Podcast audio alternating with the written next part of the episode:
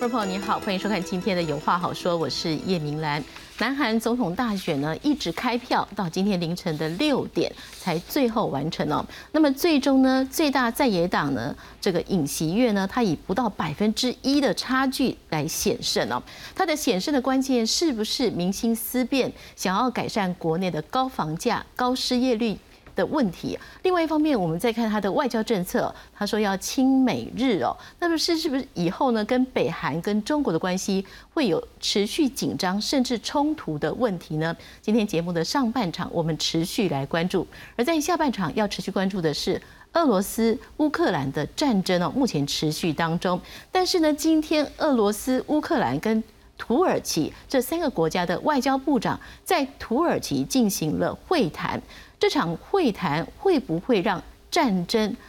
现在呢可以快一点的来结束？而俄罗斯面对强烈的经济制裁，目前呢全世界是不是会面临严重的能源跟粮食的危机？节目下半场我们也要持续来关注，为您介绍上半场的两位来宾。继续欢迎的是昨天也来到现场的知韩文化协会执行长朱立熙。呃，主持人好，呃，各位观众大家好。是我们稍后呢也要再来连线哦，在韩国的驻韩独立记者杨乾好。但是我们先来看今天呢这个胜选的候选人尹锡月，他早上呢在跟美国总统拜登进行完这个热线之后呢，他召开了胜选记者会。大韩民国第二十届总统当选人尹锡月十号一早按照往例前往国立显中院祭拜。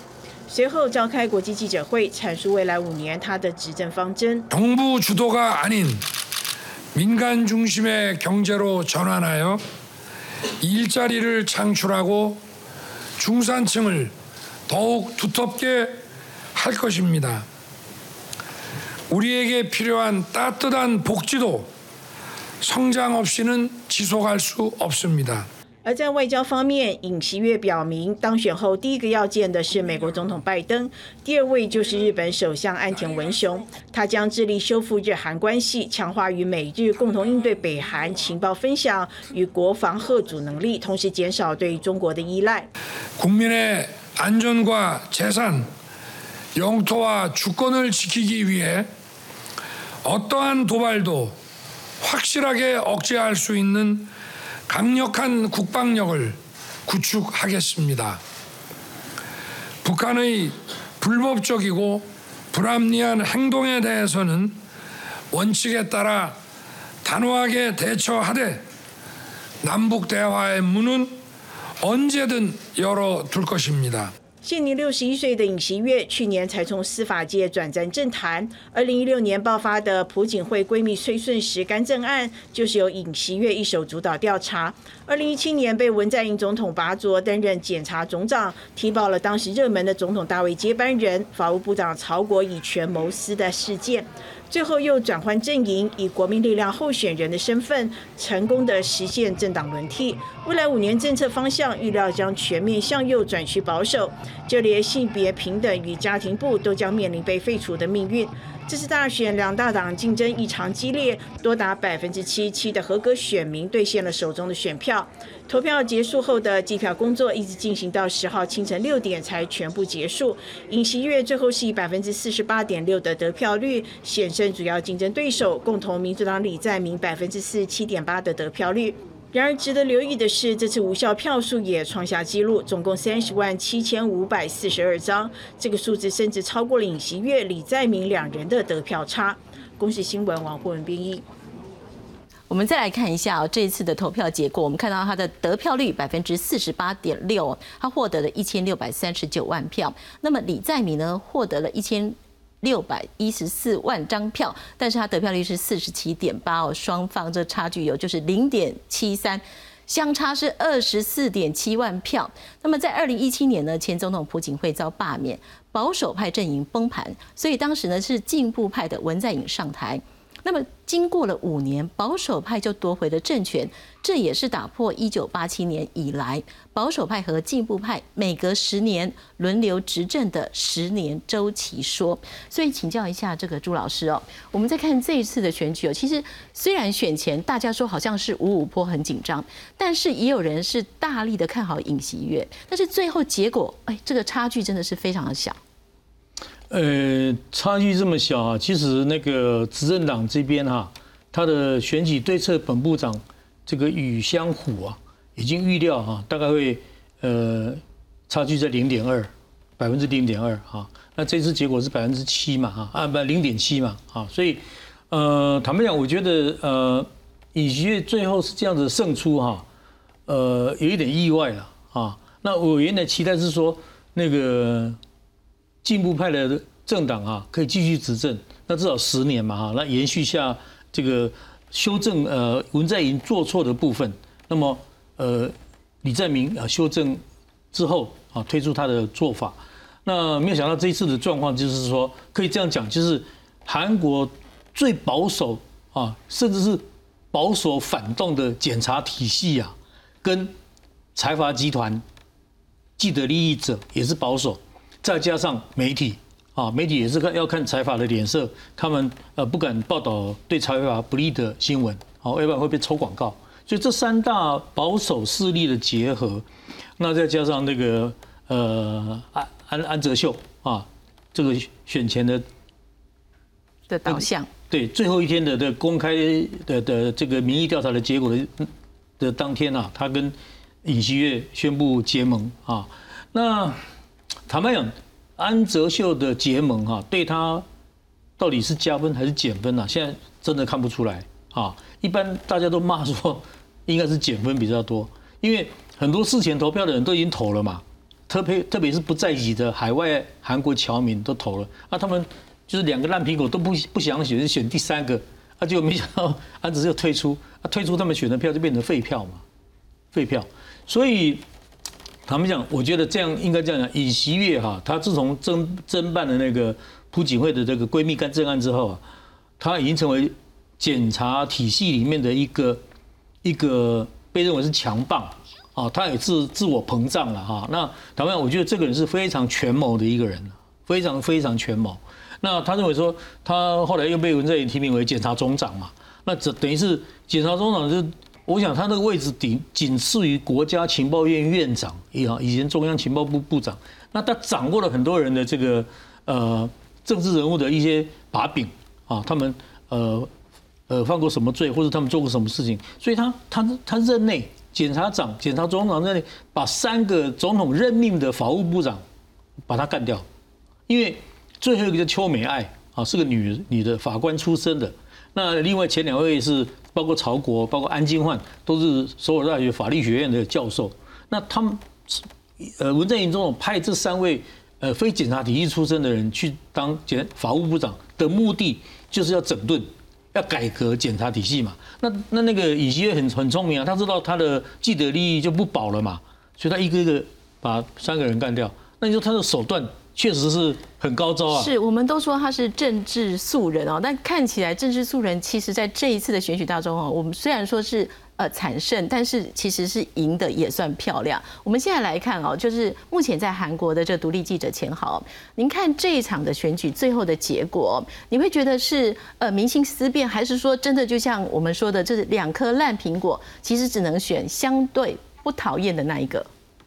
我觉得两个因素都都有都存在啊，民心思变一的一来是他们认为说这个文在寅总统这四五年之内，这个面面对这个新冠疫情，还有这个处理很多这个 Me Too，很多的这个女性都跳出来指控自己遭到性骚扰，可是呢，呃，这个共同民主党并没有好，这个现在的政府并没有好好处理哦，连这个共同民主党本身都有三位的这个行政首长爆发了这个性丑闻哦，被这个女秘书指控不遭遭受到这个呃性地方首长性侵或者是这个性。性骚扰等等的这些问题，那再加加上这个高房价，这个疫情经济受到冲击，种种的因素，很对很呃，让很多人觉得非常的不满。但是政府的应对非常的消极或缓慢，这是一个问题。那另外一个问题，当当当大家看到这样的情况啊，没有办法好好改善，大家希望政权轮替，政权轮替的这个呃主张非常的，大概每次民调出来，主张要政权轮替的人大概都是五到六成哦，只是说目前政权轮替可。的我原原本的两个选项就是安哲秀，还有这个尹锡悦哦。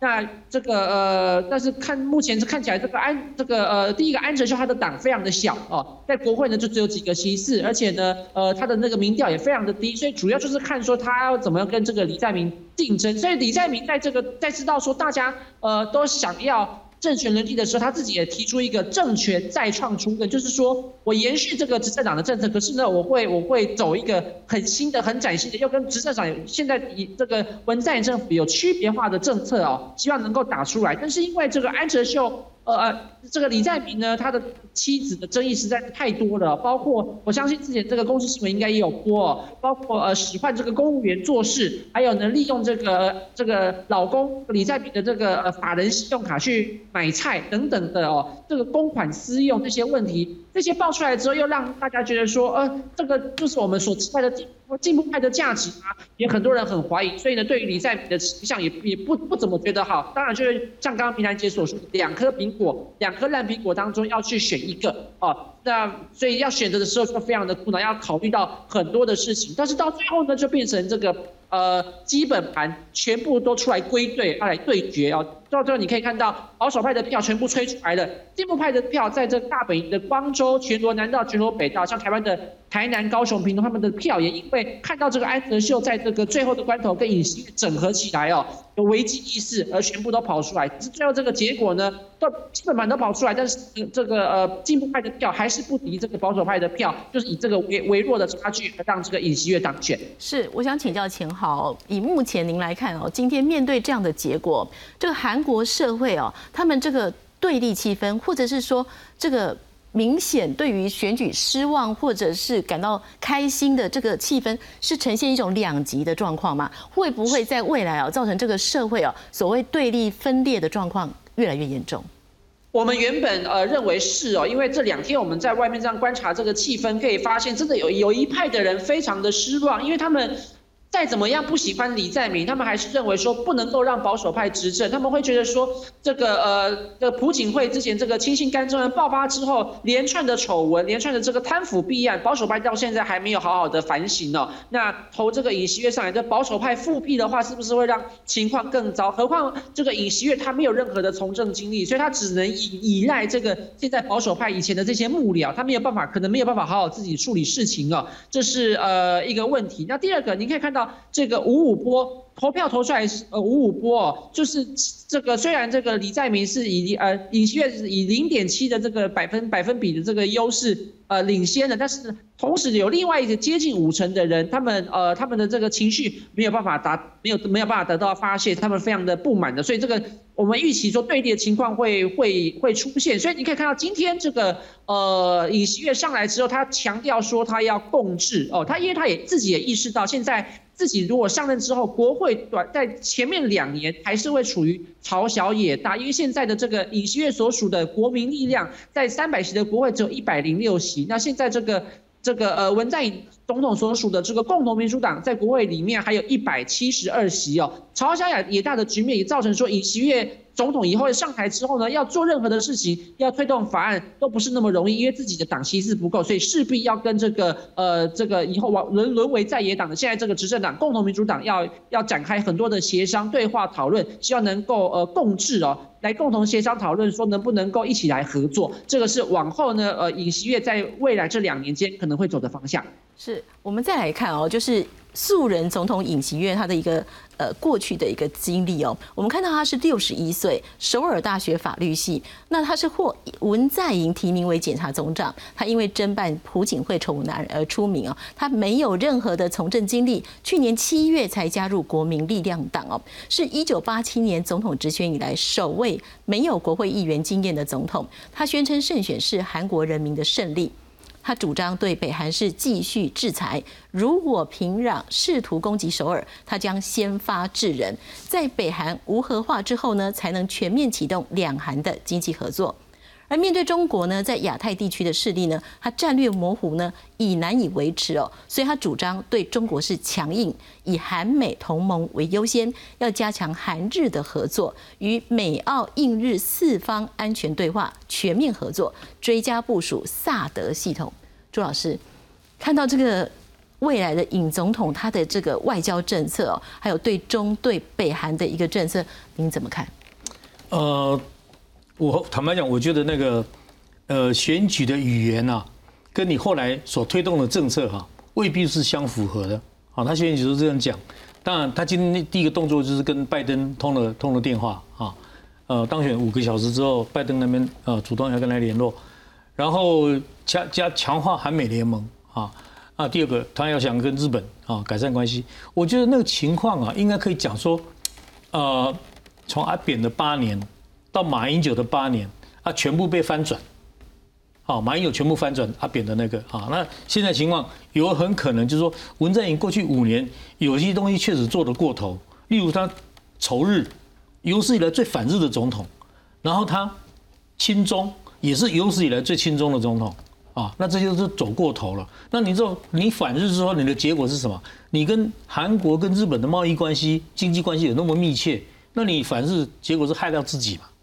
伤害了自己，所以现在就是尹锡悦很明显，他要扳回来这个哈。那他能够扳回多少？坦白讲，他说要亲日亲美，但是要反中。坦白讲，我不认为啊，他要会能够反多久？因为韩国还是必须要依赖中国大陆的市场啊。然后呢，另外一个，中国跟北韩的盟友的关系啊，那个习近平给金正恩一个电报说，我们要在新情势下。加强合作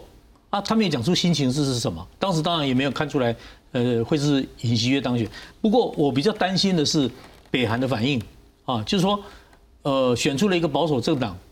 的领袖，那因为保守党一向是对呃北韩比较强硬啊，例如说北韩曾经核子试爆六次，那有五次是在保守政党执政的时候，李明博啊跟朴槿惠啊。九年当中，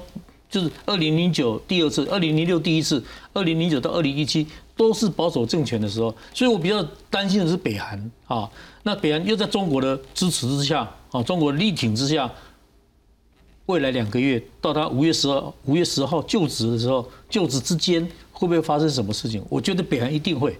他要展现他的拳头哦，我是有肌肉的啊，有拳头的，所以这样子的话，对朝鲜半岛的稳定。安全反而是负面。是我们当然要来看哦，就是今天也有这个国内的学者，他另外分析说，这一次目前哦这个俄乌战争的状况哦，是不是也有影响到这个韩国总统选举呢？我们来看下面的 VCR。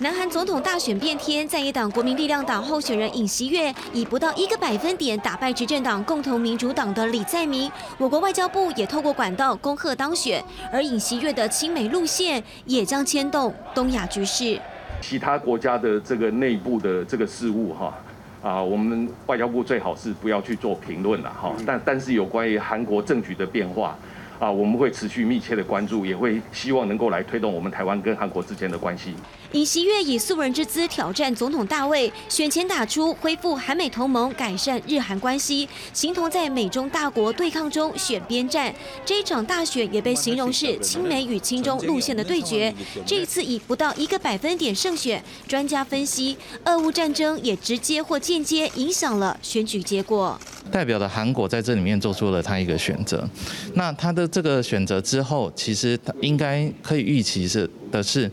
他对中国的立场越来越强硬。韩国做出这样子一个表态的时候，应该可以让韩国重新的回到所谓的美国的这个东亚盟国的这个战线联盟里面。尹锡悦顺利当选，但国会现在由共同民主党掌握，上任后将面临朝小野大的难题。有专家分析，尹锡悦上台后将以内政为优先，也不会因为亲美路线在两岸中二选一。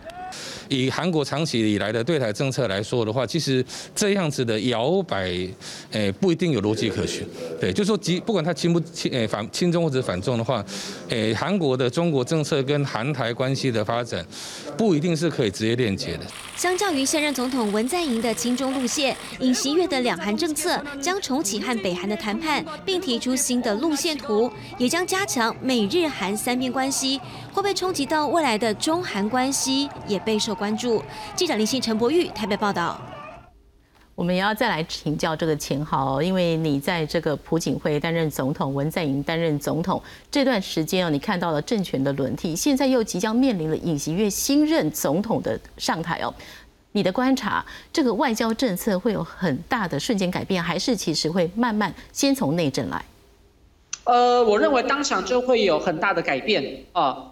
呃，您可以看到今天他已经跟拜登通电话了，表示这个他对这个外交会非常赶，非非常希望赶快来来施力哦，来着力哦。呃，第一个会这个尹锡悦应该已经他已经意识到了，就是在这一两年来，南韩对于中国的态度，这个呃民意对中国的这个观感非常的负面哦，所以您可以看到他的发言，我之前在为公司做报道的时候，也把他也把他这个呈现出来，他一直在打。打反中牌，而且甚至赞扬台湾这个防疫做得好，要来让让那个南韩南韩的民众听到来比较说，哇，我们我们这样不行哦。然后呢，要要呃，好像对于这个中国太过于屈从了。文在寅总统在这几年呢，呃，对中国做出了太多的让步，但是中国好像也没有示出太多的善意哦，这是个问题。所以呢，尹锡悦他很很希望去引用这种我们叫做外交外交的民粹战哦，他。现在非常懂得去施展这这种这种战术哦，这个是第一个，他会利用这个这个东西来为为他来铺路哦。那呃，同时呢，他也会想要赶快解决这个呃，赶赶快亲美，赶快跟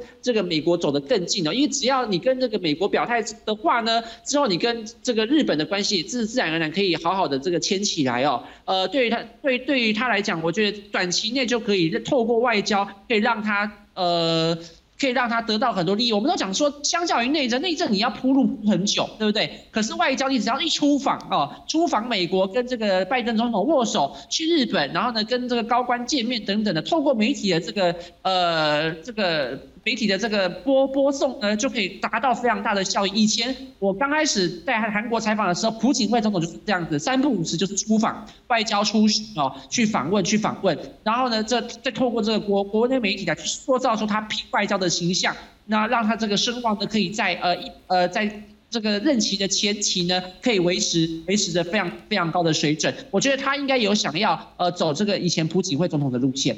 但是面对中国跟北韩哦，其实他这样的外交路线其实也是危险的。是，呃，我那个时候呢，呃，我在看说这个尹锡悦在打中中国牌，可是我一直在观察，现在有一个问题，你打中国牌的时候，你万一刺激到中国，或者是万一中国对你提出更多的这个报复措施的话，南韩要怎么应应啊？南韩有什么筹码哦？这个我到现在还没有听到听到这个保守派或者尹锡悦本人具体的去提出来，我们要怎么应对？哦，到现在为止呢，呃，他一直在反中的是他在呃很强烈的批判中国，说我们南韩对于中国的外交要有原则哦。那反中其实讲的很容易啊，但是呢，万一如果中国做对你做出了什么错的话，你要怎么应应呢？这个我们还没有听没有听到这个尹锡悦提出来。呃，这个是目前的问题哦。南韩和中国现在这个进出口贸易呢，南韩的这个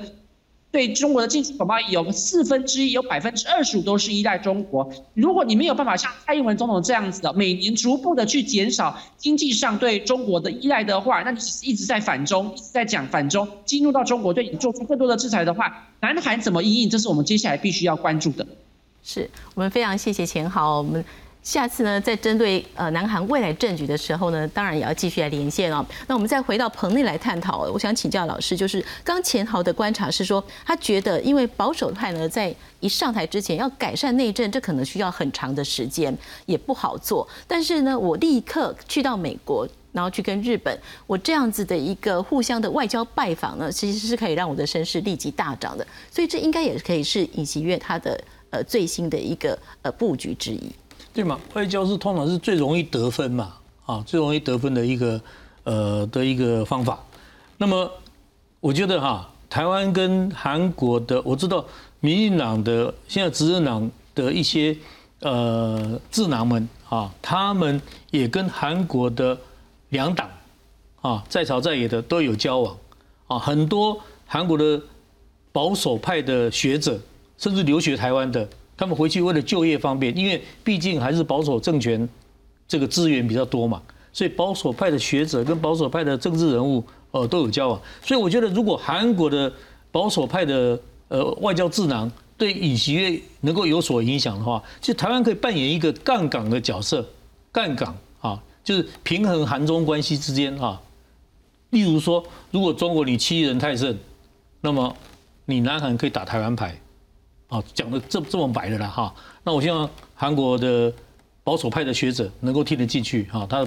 呃尹锡悦的外交智囊可以听得进去，台湾确实可以扮演杠杆的角色。那韩国一直以来都不知道利用，我就是很可惜。我们不是我们在韩国的保守阵营不是没有朋友啊。过去国民党执政时代啊，当然现在整个完全改朝换代了哈。那但是民进党的年轻世代跟他们的朝野两党都有来往啊，这个我可以确定啊。所以他们有很多朋友在那边。我觉得很好笑，就是我跟我的我，因为我是算是比较属于自由进步派，那我的朋友也都是自由进步派，他们说只差一半的选票啊，那我们全部失业了，哈，很好笑。所以这个我觉得这个选举这次选举这样的结果哈，他们确实对对那个。